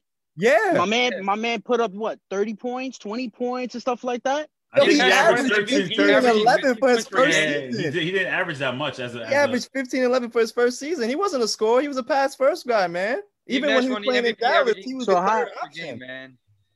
Okay, but all right, you got that. But, fir- but first, first off, first off, calm down because also in his first year with the Nets, Jason Kidd got snubbed for the MVP. Let's let's be real here. Okay, so that's like me saying Chris Paul got snubbed for the MVP too. Chris Paul Are got better really stats than? Was all Chris Paul was Chris was Chris Paul no was Chris Paul ever MVP or any He should've. any top five or anything like that? He was I an don't MVP know. I'm candidate as a asking. wait. Oh wait, oh wait, he was. two. Oh, wait, yeah, 08 and Oh, wait, 09. oh, wait, he oh was. 09 He was in 09, he he was. fifth, and in 08 he finished Okay. second behind Kobe. Also, Ziggy, you talking about Steve Nash and stuff. Look at the teams that he had. Look at the players that he had. When did Jason Kidd have a guy like Amar'e Stoudemire on his team? Now, granted, that's not his fault. He played in with his team. They got him whatever. But you compare those teams that he played, and also let's not forget, Jason Kidd played in the West as well. So if we're gonna try to throw this, oh, he played in the East, they were weak. Andres, I'm talking about you. 50 plus teams. Jason Kidd doesn't need to pl- win 60 plus games to make it to the finals. He helped his team. He was the main focal point of that team. Without him, they were not going anywhere. The Nets were going to be garbage without him in those years if you take him out. But you could say That's the the same biggest- about Go ahead. go So back, wait, wait, wait. So time out, time out. When Jason Kidd, after Jason Kidd turned 33 years old, he became a role player in Dallas. When Okay. CP3 was 33 years old, he was he was up 3-2 on the Warriors. When Steve Nash was 35 years old, he went to six games with the 2010 Lakers. So what's Jason Kidd's excuse for his peak not being um, What, going for his into- Oh, you know what? But you know what? To be fair, though, think about when Jason Kidd he did go to a Jason Knicks Kidd played team, in 19, and then the Knicks team won 50 games that year. Stop it! Stop it! Stop I'm, it! I'm stop just it, being stop fair. it, stop it, Let's be honest here. They. What are we- what are we talking about? Carl. That's not a lie. That's a fact. I'm just, I'm, ju- I'm just making a fact. I'm just making Stop a note, it. though. That that Jason Kidd and I watched that team. Jason Kidd was um, absolutely amazing in that run with the Knicks. By the time the All Star break came around, Jason Kidd was tired. He gave us basically nothing for the rest of the season and into the playoffs. So let's not don't give me that. That's bullshit. Chris Lady Paul just turned 35 years old, and the Suns said, "You know what? We need to pair him with Devin Booker." Were they were the Mavericks doing that with Jason Kidd at 35? No, they were a first round exit. At 35. What happened in 2011? He was a role player. He wasn't the He point wasn't guard He he wasn't. wasn't a star. Who said he, He was wasn't a I never star. He was a role player.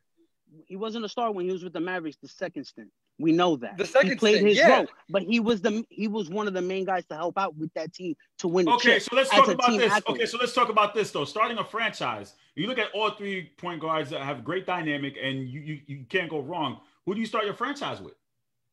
we already know my answer. Chris Paul. Steve Nash. Listen, but why? Jason Kidd. Make, don't make- have make me a any- case. I'm starting a franchise. I have these three guys in, in the draft. Knowing what you know, who do you take? Chris Paul, Because because he was he was a better floor general, longevity. He was a scorer, first point guard, and he could give you 10 assists a game. His peak was longer than Steve Nash. He wasn't, and he wasn't as efficient as Jason Kidd was. Jig, You're looking if you're looking to build if you're looking to build right on a team if you're looking to build a team and you're looking to grab a point guard you want to grab Steve Nash as I said for the reason being that he was efficient efficient. In today's NBA you are seeing what it Chris means Paul, to have a wonderful scorer a wonderful shooter on your team. You see what it is now in today's NBA if Steve Nash did not have the the spinal injury that took out his career who knows what could have been um, or let's just say if he was playing in this time with the Trey Youngs and the Ja Morants and those guys we know that he would be killing. And Carl, know how you feel about that word if, but I don't give a damn about what you got to say about it. we don't give a damn what Carl got. go ahead and. You understand what I'm saying? And on top of that, Steve Nash, he can he showed you in Dallas that he can be the third option between behind Michael Finley and Dirk Nowitzki and still be an effective piece and still do it as a as the main guy as we saw in Phoenix. All right. Uh, You could sit here and time out all you want. Steve Nash was the third option on Dallas, and then he started to rise towards the end of his tenure with that team. Wait a minute. Didn't Carl? Um, how many times did the Mavericks make the finals with Steve Nash? Zero, correct? mm, good point. After Steve Nash left that team, what did the Mavericks do in 06?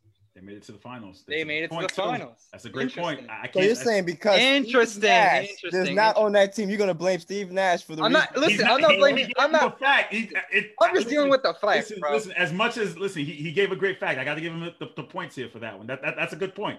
We, we can't sit here and deny that point. That's all It's I'm saying. cute. It's cute, is what it is. So Manny, why do we start with Jason Kidd if you're starting a franchise? because you could build players around him. He makes better players better. You could argue with me with that all day. But let's not forget, Jason Kidd plays defense as well. Yes, Chris Paul plays defense, but Jason Kidd was ju- just as great as the defender. Plus, a point guard getting more rebounds than big men. Come on, bro. Are you serious right now? This man hit from he's top 10 in three pointers made. Top 10. Where's Chris Paul at? Where's Steve Nash at in that? So- they passed him Top 10, but he can't even So, shoot the so damn wait, so What you talking so so Jason Kidd is a better defender than Chris Paul, but Jason Kidd has four times NBA All Defensive First Team, and Chris Paul has seven. Explain that to me. How many steals Chris Paul has? Career he was the leader. he was the leader in Aren't they playing six times, six times, six seasons. Only player in Six NBA history to do that. And you said Jason Kidd was only what four times? Four times. Well, I, I'm saying NBA NBA All Defensive First Team four times. Yeah. Okay.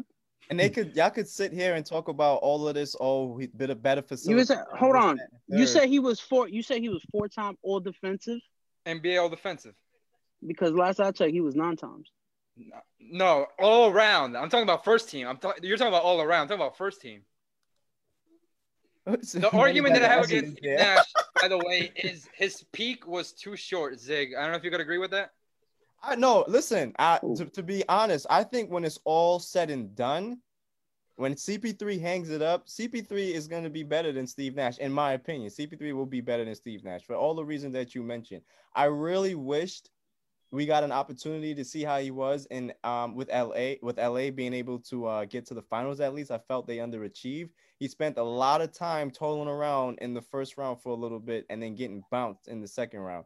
So it would have been amazing to at least see him uh, be able to uh, get at least a trip to the championship, as we saw with uh, Jason Kidd uh, three different times. And Unfortunately, no disrespect to Mr. Dwight Howard, but Kobe was too busy babysitting that year, telling Dwight, "You're not the man in LA." So that's another. thing. So to wrap up, Manny, final thoughts here. I'm just gonna go Jason Kidd because I'm biased and I'm a Nets fan and I'm gonna stick with Jason Kidd. I don't really care what you have to say. Jason Kidd, Jason Kidd, Jason Kidd's still my goat. I respect the I've been- honesty, bro. I respect hey, the Since honesty. '94, I'm gonna stick with him. Obviously, the other two gentlemen actually put up great points for their guys, and I give them respect for that. But Jason Kidd's still better than both of them. You can catch these hands after the holidays. Ziggy. Listen, man, you already heard my case for Steve Nash. I again, I like efficiency. I like the game that he played. A lot of people spend a lot of time talking about his Phoenix days, but they don't talk about his Dallas days as well, where he was running the show as the point guard while Dirk led the way scoring.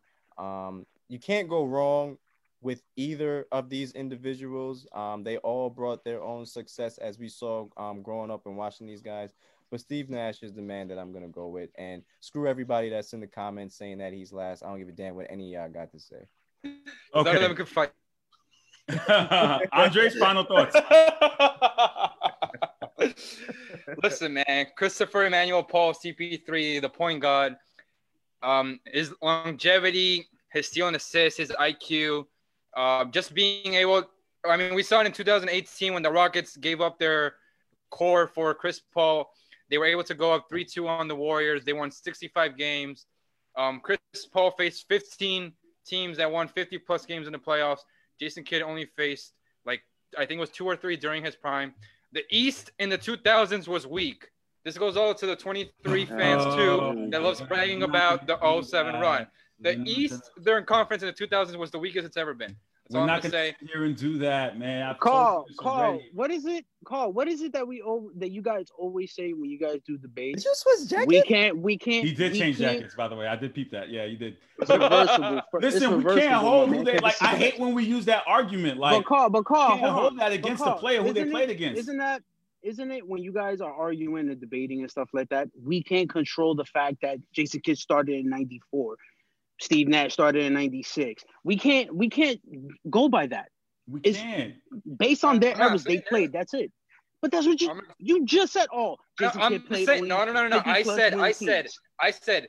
Besides the fact that you play who's in front of you, what's more impressive? If you face a So wait, 60 so wait, what years were you saying the East was weak? Give me, give, give, give me a range again. What years? What years? Early 2000s, 2001. Early 2000s, the late until like 08, 09. To be So that means, so to use your logic, that means the Heat run was was weak because it was, it was the, the East was weak into 06. we the Pistons won 60 games, bro. What are you talking about? But I'm, I'm saying what you said. The said. Pistons won 60 The games. Pistons- bro. the Pistons- the I said what you said. Listen, you Hold on, notice how hold it changed, right? Hold, Carl, hold on, hold up. You Carl, see how it changed, I right? checked, I just the said, I, I, you one. know what? Hold on one second. I specifically asked him what years because I set him up for the trap, and and you know I'm right. That That's a terrible said- bait. That's he terrible to bait. 08, the East was the Go weakest it's ever been. So I can sit here and say, well, the Miami Heat's championship was was weak because the East was weak. Okay, That's why they okay, won. they played. They played two. They played a 51 team and a 61 team. You know how many 51 teams? That's not going to won? your point, though. So my point That is, is again, going to can't my say that- point. We, we can't sit here and say that. We Is this guy the here and say- moderator? Is this? Is this like? I what had to call a spade a spade. I'm sorry. I had to switch my hat on. I'm sorry.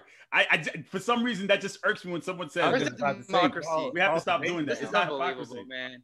We, Come on. we have to stop doing that though. We have to stop saying the East was weak. We have to stop saying that though. It We have to- we can't was. say that. The facts are there, bro.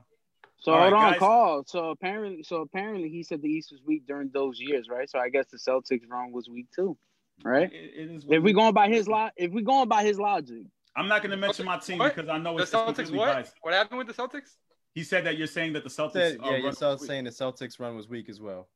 The 08 run? Yes, the 08 Celtics most overrated championship team in history. What? Oh shit! I'm gonna let Carl handle that one. Look at that. He put he put the bait. He, he threw me the alley oop. Oh, look at no, that. I'm not going to say anything. I, I, I'm tired of debating that. I'm, I'm Carl, Carl, Seven Just- games with the eight seed Hawks. Seven games with the Cavs. Six That's games fine. with the Pistons. I can sit here and take blows at him too, but I'm not going to sit here and do that about Carl, how, Carl. how, how. Listen, I can sit here and say how Shaq and and and, and LeBron saved this guy's career, but we're not going to do that. So I'm, I'm He going to didn't though. He didn't though. Listen, it is what it Didn't. is. I mean, I'm not going to sit here like listen without Shaq. Just say- LeBron just say- LeBron.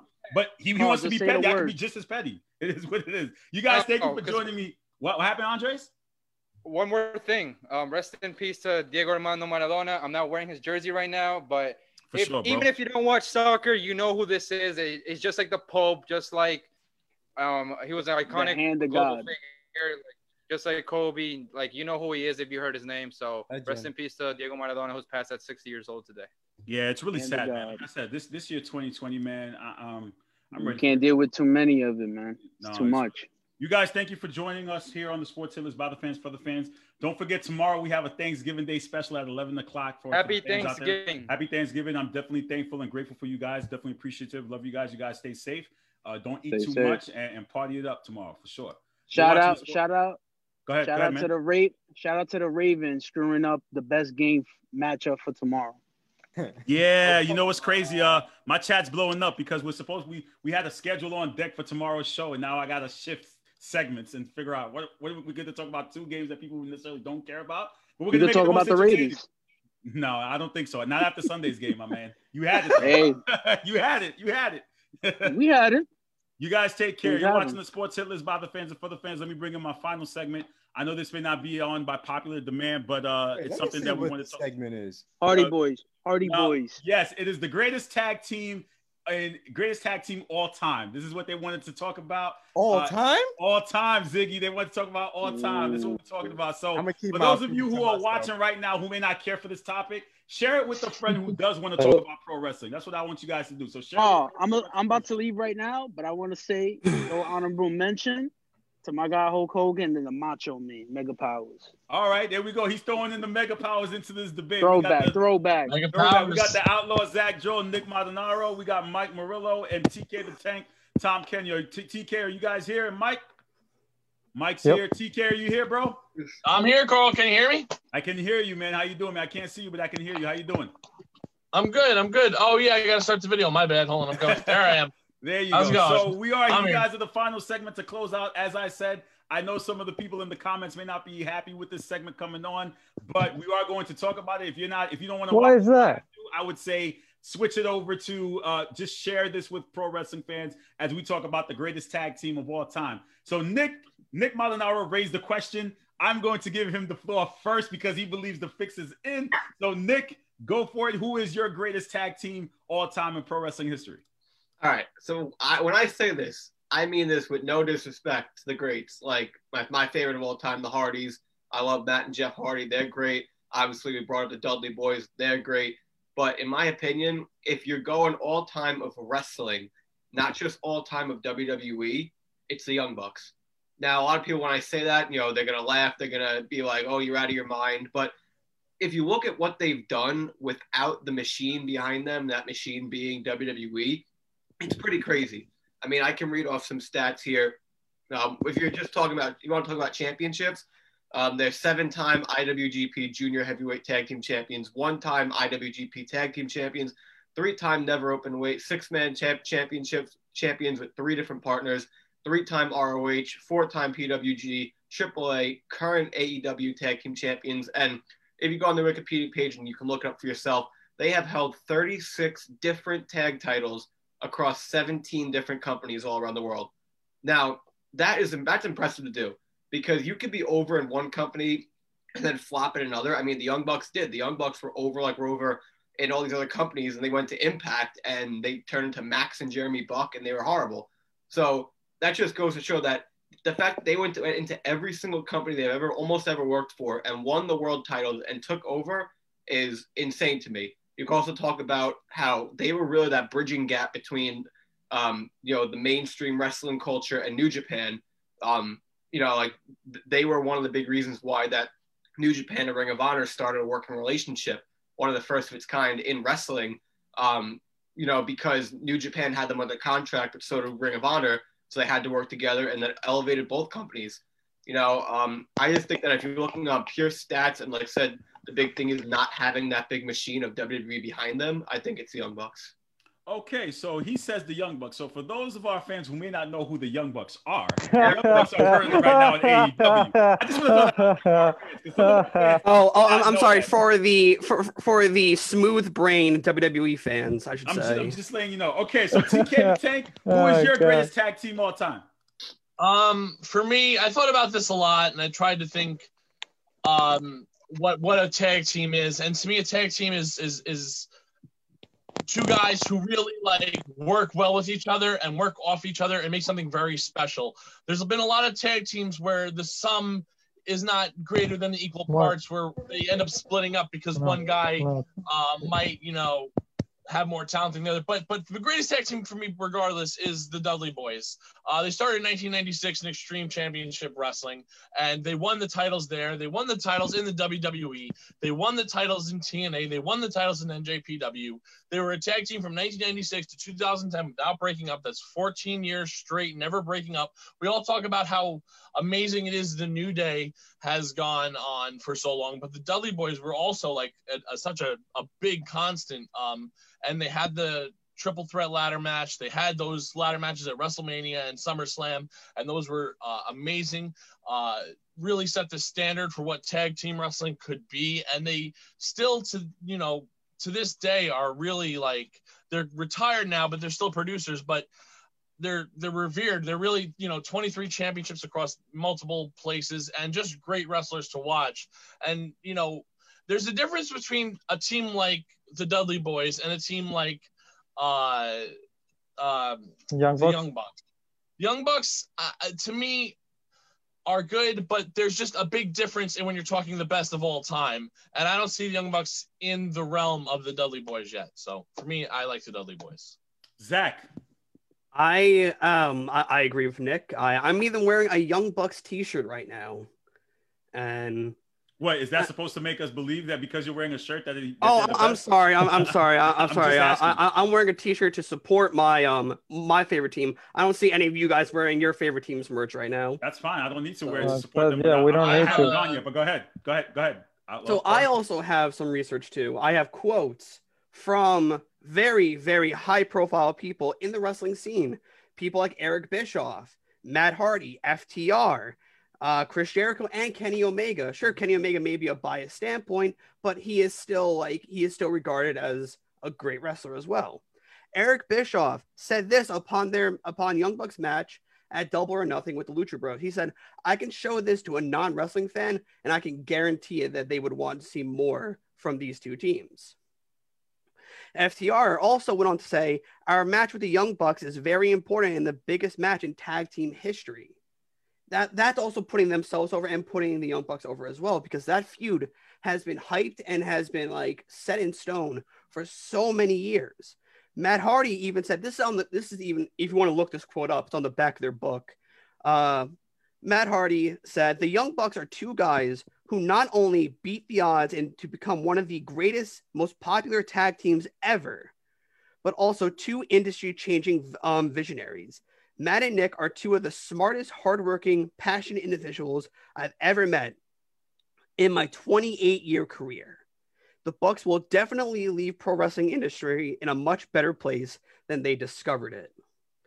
Now, Chris Jericho also had some similar words. These guys are pioneers of making it big in the pro wrestling business outside of the corporate structure by doing things their own way. On top of that, they remained the same guys and retained their state and, and retained their strong family values the whole time. Matt and Nick are the true definition of success in the pro wrestling and beyond.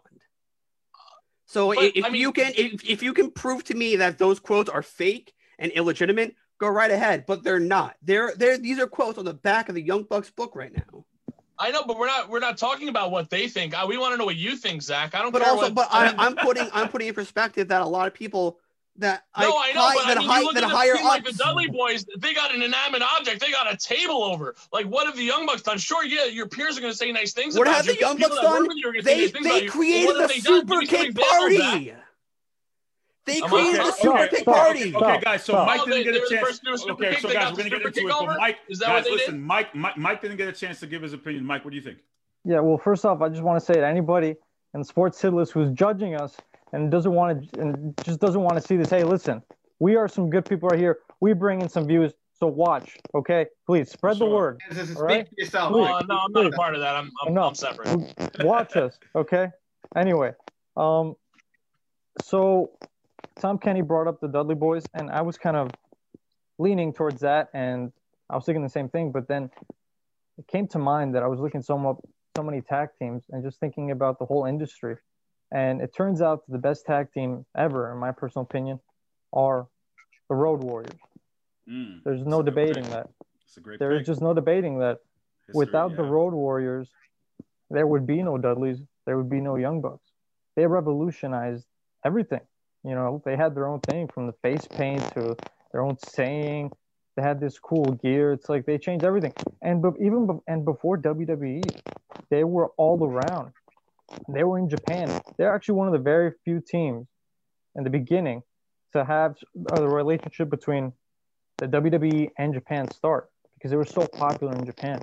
I mean, they were just a great team. Not to mention, they went through so many trials and tribulations within their career. Animal had an addiction to all kind of drugs, and he had he had to overcome that in order to be a better wrestler. He overcame that. Unfortunately, he he's passed away, but he overcame that and got together with his partner, and even more success. Without them, there would be no great tag teams, in my opinion. Okay, so um, it, it's tough for me to answer this question because I, I love tag team wrestling. It, it's it's it's definitely an art form that I feel like AEW does great now. Um, would I put the Young Bucks as top all time? No, my personal opinion. It's it's really hard to call, but I would say I'd have to agree with Tom Kenny when when, when we talk about the Dudleys. And when, when we talk about the greatest of all Right. time, we have to look at it from the perspective of okay, wrestling what you you pro wrestling is, is, is twofold because yes they yes you have to wrestle great but you also have to entertain the crowd too right the dudley boys were able to do that to the level of their catchphrases being able to be great on the mic you go anywhere to a wrestling fan all you have to say is devon and they know the line and they're going to finish it Get you. the tables. Get the tables. They know it. And then all you have to say is 3D. So I think the element that I I, I, I kind of disagree with Nick and Zach on is again, I'm not taking it from the Young Bucks because their resume is is is is outstanding. Um, I've watched their matches. Their matches are incredible. I'm not going to sit here and disrespect them, but I will say though, we have to look at the flip side of it in terms of promos. We have to look at um, being the greatest has to deal with also box office and selling out um, um, places. And as much as you may believe, not working for the biggest wrestling company doesn't is not a detriment to your career. It kind of is in a sense. It's a personal choice, of course, but should you not want to work for the top company? That's like telling a, a, a NBA player, an NHL player, or NFL player, listen, I'm not going to work for um, you know the top company and go work at the low level companies, but then I'm still the best. To me, that doesn't Okay, that doesn't can I add bring up. up, can I bring up one more thing? I dispute Let real me just bring up one thing.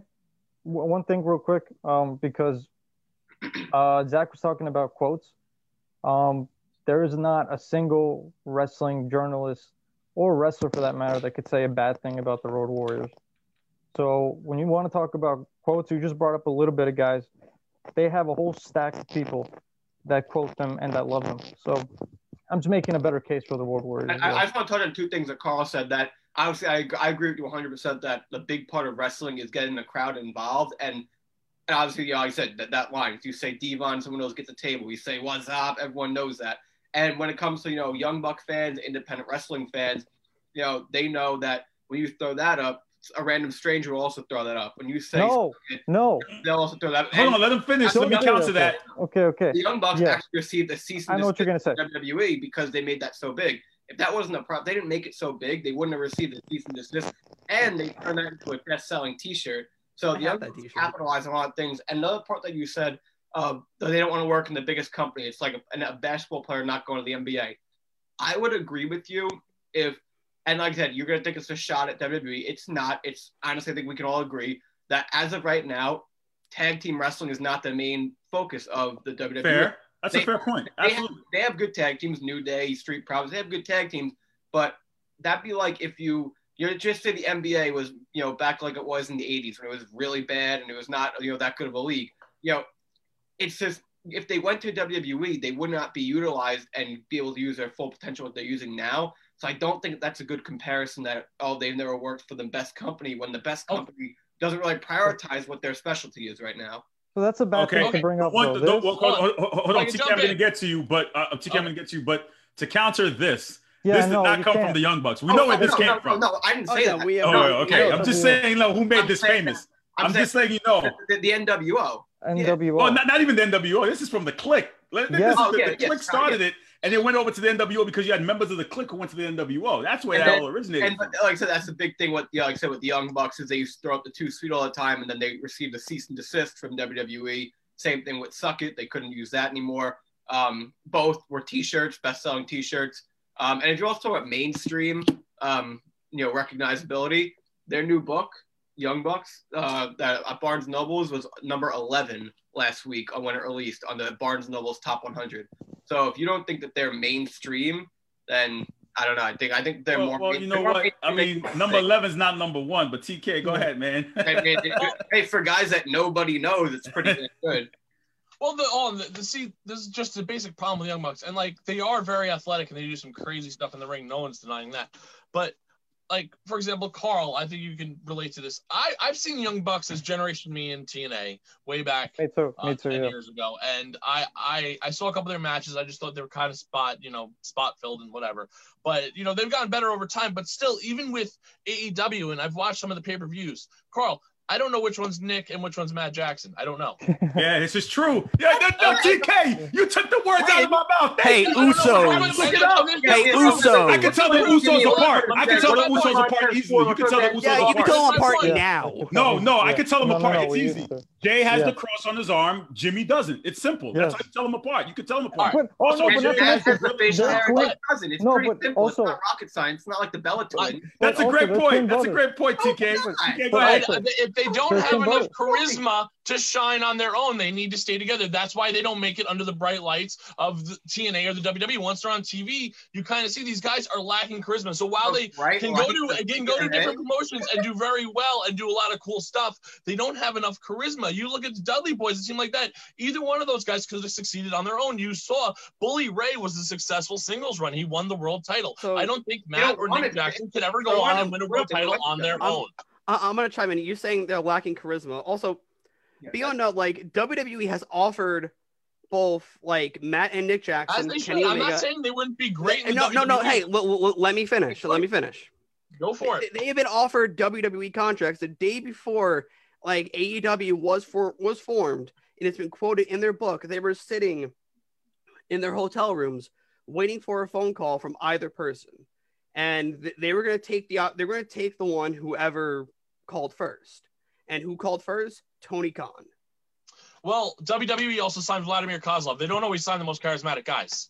That's Wait, I'm just talking about charisma. To say that We're- the Young Bucks don't we're lack- ignoring. lack charisma though. That's just like you like I said, you're a very casual Young Bucks fan, so obviously you might not see that. But if you follow them, Yeah, but I've been watching their matches for But you know what it is, though. I, I find it, it. It's just it's just tough with the with the history of tag team wrestling in any promotion because we're, we're we're not just talking WWE. Yeah. We're talking NWA, AWA, WCW. There's been a lot a long history of wrestling. The Young Bucks are pretty r- r- relatively young, and to consider them the greatest of all No time, pun I think that's I'll a that. Just like- Another thing, another No, thing, because real- we're we're ignoring. wait, wait, hold, hold, hold on, Michael. Real quick. Go, go ahead, Nick. I will say that the title list was greatest tag team, so I wasn't envisioning of all time. And also, too, you know my motto, Carl. If if I really didn't watch them, I'm not gonna make a case for them. So I can't sit here and like you know, like like your friend said, you know, the Mega Powers, Macho Man, Hulk Hogan. Yeah, I'm sure they were great. I just don't have not watched enough of them as a team to argue that. So I'm following who I've been following since I was, you know, 14 years old. Fine. That's why I'll make the case. Let, for let me just say this one thing, okay?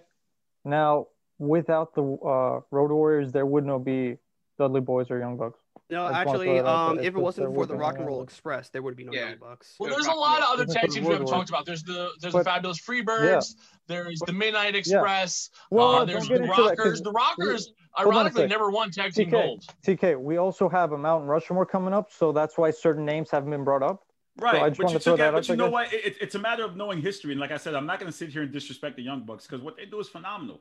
I just think when we talk about the like, where do they rank if we're going to make a list? And and and, and as um, Mike just previewed, we are going to get into our pro wrestling Mount Rushmore. The first episode is tag teams. You know, do, do the Young Bucks make an ultimate Mount Rushmore list of tag teams? When you're talking about tag teams in wrestling, we still haven't talked about the Nasty Boys. We haven't talked about the Steiners. You haven't talked about the Heart, Hart Foundation. Foundation. You haven't talked Hey. about the Four wait. Horsemen that, that, that's that were evident in, in uh, NWA. You didn't talk about the Wild Samoans.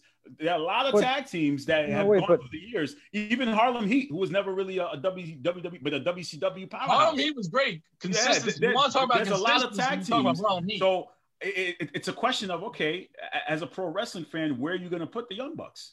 Wait, That's but Carl, hold on a second. But Nick brought something up that he says that he's kind of, and Nick, you could correct me, you correct me if I'm wrong, but you're going on tag teams that you've seen the most. So of course he's going to put the younger tag teams there, Of being course. that he's seen those tag teams more. You know what I Oh, mean? Like, and, and that's why that's why I started my opening case with no disrespect to guys like you know the Road Warriors, Rock and Roll Express, you know all these guys. Like I just did not get to see enough of them to make a definitive argument for them. Whereas I've seen the Young Bucks, you know, since I was 14, been following them, you know, Japan, all these different companies that they've worked for. So I make I can make an easier case for them. So Zach, is that your reasoning too? Yeah, like I I've experienced more with the Young Bucks. I I'm still a young wrestling fan. I came into the wrestling scene like like late 2008, early 2009. yeah, So at that point, the Hardys were essentially broken up, and they were having their feud at that moment in WWE. But So I didn't get to experience such like such tag teams. Like I, I if I if I'm to have my own like when, when we do our Mount Rushmore, I, I'm assuming that that's for i- i- individually for everyone here, right? Our- Our own Mount Rushmore, or is that just Well, the way that works, the Mount Rushmore works is everyone gets to pick their own four picks, and then from the four picks, you will pick one to make the ultimate, and then the entire panel has to agree on the entire on who makes the hit list list. That's how it Mhm. works. But no, like I, for me, I, if if if I never got to experience it- the Young Bucks, I would I would put more younger team on this list, like like the Usos. Like Usos and New Day have had some of the greatest tag team matches in WWE history a- a- as of recent times. but that's just so unfair, though. That Well, really, like that's, I, that's I'm, so I'm unfair. still a young fan, so you have to give it the benefit of the unfair. I doubt. think I think I think you can still speak for the younger generation. I don't think there should be uh, not counted. I think the Usos and New Day have been absolutely phenomenal. I think the Young Bucks have had a great career. They've been together for a long time. They've never broken up because they don't have the charisma to do so. But they're still together. No, still actually, No, no, actually, um, there's always been Carl, teases you of them breaking I, up. I have backhanded compliments. I, I backhanded And now, um, He hey, can hey, be a also, uh, right Carl, Carl, you, you opened up with us saying, for those who don't know the Young Bucks, I'm sorry, our numbers on the AEW injection prove otherwise. Yeah. Okay. All right. Yeah, all not- no, Um, no, no. Also, too, Yeah, Carl, they real know. quick, real quick. You talk about how with, with the WWE, why did FTR turn down almost seven-figure contracts from the WWE to, to go to go work with the Young Bucks? And Listen, I'm not going to sit here and say WWE is perfect. I listen. Yeah, no, they're no, not, of course especially when it comes to tag team wrestling. Tag we have seen listen we, we we we have seen them lack in that division i'm not going to sit here and say that but again it goes back to the root of the question is about the greatest of all like that was what was questioned and we and, and i specifically asked it in the group to make sure i was getting the wording right Yeah. when we're talking about the greatest Well, of all time I mean, talking about the greatest of all time, the Dudley Boys, Pro Wrestling Illustrated, voted them the best tag team from uh, 2000, 2009, uh, best tag team in those individual years. Um, I think, you know, they, they've got a lot of accolades from other people, and they've really like built it up over a long, long time. I I know just bring up you know what we haven't even Wait. talked about two two of my other favorite ones the hardy boys and the edge and christian where do we put them Yeah. And they had a Edge great run during the time during I their almost picked years. Edge and Christian. You're gonna have I to mean, wait till uh, Mount absolutely No, wait, but hold on a second. Because Zach just said something unfair. Okay, Zach just said that, oh, okay, you know, look at us, we get 400 uh, views and this and that. Listen, at the end of the day, we're not talking about your our generation of wrestling fans. Let's talk to, let's say, a 30 year old who loved wrestling. Let's talk to a 35 year old or a 40 year old who loved wrestling. It's like, guys, do you know who the Young Bucks are? Or do you know who the War- Warriors are? They're gonna be like, I think we know who the Road Warriors are, and I think we know who the Dudleys are. Young Bucks. I mean, that's a similar. That's the I same. mean, I, thing I'm 30. I know who the Young Bucks are. That's the same thing as asking somebody who hasn't watched basketball in ten years who Luka Doncic is. He's not going to know. But Luka Doncic is a great player. So But exactly. But that's that- what I that's mean, though. Not a good argument. You got to have more history. They don't have the history yet. Like, okay, 20 years from now, we're gonna remember them. We're probably gonna think they're the greatest of all time. But they don't have the history that these guys have. Yeah. All right, guys. Uh, TK. How about final the thoughts? APA? APA is up there. TK. Final thoughts for this segment. Greatest tag team of all time. Final thoughts. There's been a lot of great tag teams. Um, and the good thing about tag teams is that you can really track them through different companies. Like I said, the Dudley Boys started out in ECW, went to WWF, WWE, uh, was in TNA, NJPW, and you can see that they were just successful everywhere. Uh, and when you're a really great tag team, um, you really leave your mark. And that's what the Dudley Boys did, in my opinion. Devon, get the tables, just off the top rope, the headbutt, all that stuff, the 3D, you know, going to Dudleyville. They even got another guy, Spike Dudley, over by just association, just by bringing him into their uh, tag team family. And uh, they really, at a time where all eyes were on wrestling, they really shone and rose to the top, just like the cream does rise to the top, and just like the best will outshine the others. The Dudley Boys were one of the best, and if not the best tag team I've ever seen. So, just All right, Zach. Final thoughts. I have given all my stuff. I, I'm having. I'm dealing with a cough right now. So sorry. I I still I still hold my opinion, and I will stand by it until until I'm blue in the face. Uh, I I think the Young Bucks they have done so much more in such a short amount of time, and they have proven themselves to be one of the best. Like, and to me personally, like, once again, like we had to remind people here, this is an opinion part for us. Like, I th- th- I see them as one of the best. For my opinion, they are the, one of the greatest tag teams of all time. Okay, Mike. First off, I'm looking at uh Zach's face, and that Zach is so red right now. It seems as if though he's like boiling right now. Like No, he's gonna I'm pop on all underneath of a different like, light. Like he's, it seems like you're gonna pop on all of us. Listen, at the end I of the day, I may pop off on you, but that's besides the point. listen, at the end of the day, at the end of the day, for me, it's about history, and that's just my opinion. And I take a look at the general consensus that you ask more people who have been wrestling fans for a long time, and they're gonna say Road Warriors. I'm just going by that. You know, the reason, again, why I don't see Young Bucks is because they don't necessarily have the history just yet. But if you guys want to judge based on what you've just recently seen, then okay, fine, I'll accept that. But I just think majority of the population around the world will just prefer, even in Japan, will just say uh, Road Warriors. Um, Nick. Yeah, I I, I I have to agree with what uh, TK said that that you know it's very important that you leave a mark in the company you work for, and I truly believe that the Young Bucks have left every single company they've ever worked for better than better when they left than when they found it. And I think that the fact they did it all on their own, and that's you know that should give them a lot of huge points. So I'm sticking with the Young Bucks. Well, I, I'm I'm just gonna wrap up. Uh, you guys pretty much touched upon everything that we need to say about tag teams, and I think it's a, uh true wrestling fans appreciate great tag teams, and, and I think they definitely add on the element. Sometimes the tag teams steal the show better than the main event. You know, uh, I remember a time watching up uh, where the TLC matches stole the show, and the main event guys are like, "How the hell do we follow that?" Between Edge and Christian Dudley Boys and and um, uh, and, and the Hardy Boys.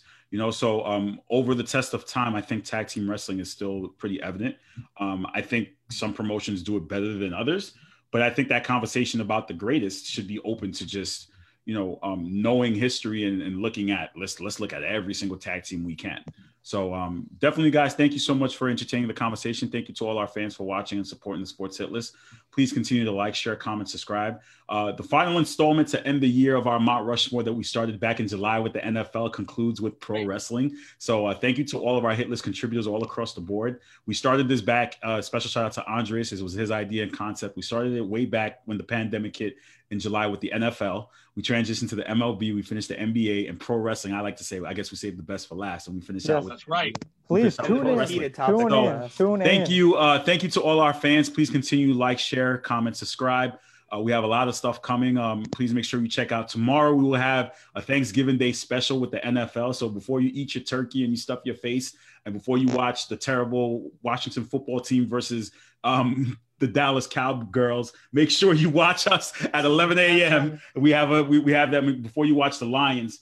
Uh, they just told us that the Steelers Ravens game is Giants winning the postponed until. Sunday. Um, hold off on that that that NFC East. Uh, but tomorrow, 11 o'clock, here on the Worldwide Sports Radio Network, we will have a Thanksgiving special with the NFL team. And Sunday, we will have Week 12 preview at, at 12:15. And be sure to tune into all of our content. And you guys take care.